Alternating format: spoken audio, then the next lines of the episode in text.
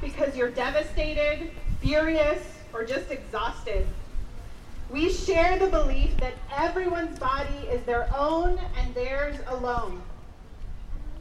But now, the Supreme Court has out overturned nearly 50 years of precedent.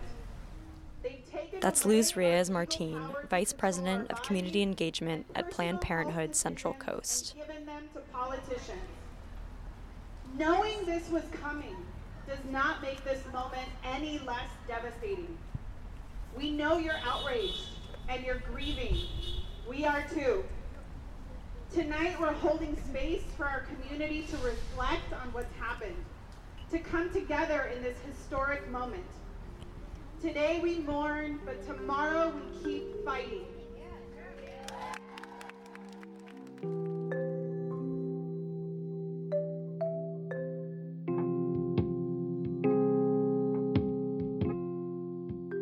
In a 6 to 3 decision, the Supreme Court on Friday overturned Roe v. Wade, the half century old ruling protecting the federal right to abortion.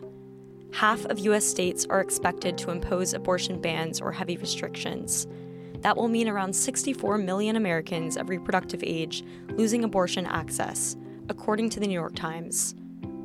Friday's ruling also overturned the landmark 1992 case, Planned Parenthood v. Casey, which prohibited states from imposing an undue burden on abortion access. Polls show that 56% of Americans oppose overturning Roe v. Wade, while 40% support it. Over the weekend, thousands of protests on both sides erupted across the United States.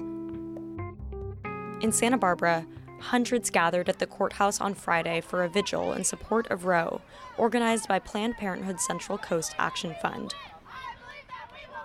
President and CEO of Planned Parenthood, Jenna Tosh, says she's received phone calls from colleagues across the country who were forced to turn patients away moments after news broke of the decision. Like canceling abortion appointments, like turning patients away, even patients who had checked in and were physically in the health center to receive services.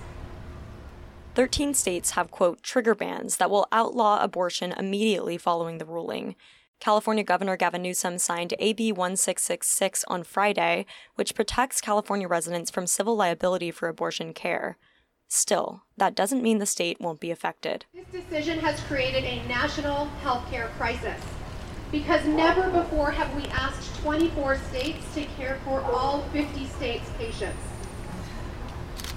Here in California, we are expecting to see a surge of patients, in particular from close border states like Arizona, who are going to lose access.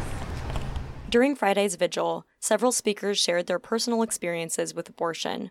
Reverend David Moore then energized the crowd with an impassioned speech, stressing the importance of voting in the next election. People died for suffrage. People died. They went to jail so we could vote. And I'm saying that the Supreme Court does not respect our right to vote because they don't care about our voice because the Supreme Court is afraid and it's angry. And it represents people who are afraid and angry. But look at us. We're the happy people. We're the ones. Come on now. We are the joyful ones. We are ready to celebrate the good things that are ahead of us. Erin Wilson drove up from LA with her mother Fran to attend the vigil on Friday. I'm not a Democrat, but my new litmus test is I will only vote for a, a pro choice Democrat. She says the Roe decision has changed her view of the Republican Party. I used to support most Republican stuff, not anymore, because they've proved what they're really trying to do is push us back into their dark ages. I'm not Christian. Why do I have to follow their Christian rules? Why does a presentient fetus's rights outweigh mine? Local resident Kendra Safier called the decision a blatant disregard for democracy. Women across the country and across the world will agree that a woman should get to choose what she does with her body, and no one else should have to make that choice because it's not an easy choice and it's not a good choice to have to make, no matter what uh, situation you're in. Kelsey Chafin, a Santa Barbara County nurse, is fearful of the decision. I just I fear the people that are going to still need access to this kind of health care and the kinds of scary situations they're going to be put in because of this change.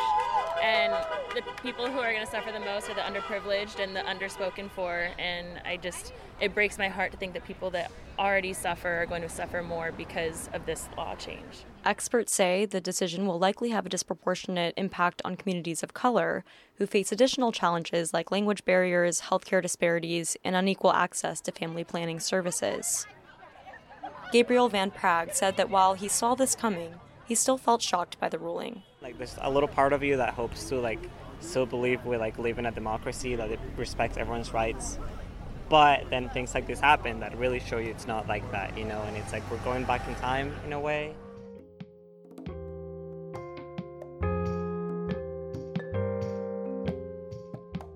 Really sad. I'm really sad. I'm mad. This is Kathleen. She requested to keep her last name anonymous over privacy concerns. I didn't want to be a mother at 19. Kathleen left the United States to Mexico at age 19 to receive an abortion without a source of financial or social support. It was kind of scary. The only person she told was her sister. I wanted to have a choice in what I did with the rest of my life. Now, Kathleen feels for those who won't have the same access. We're just jerked around like this, so jerked around. Every time you make some progress, like two steps forward, one step back, and then you have to, you know, you can't always fight everything.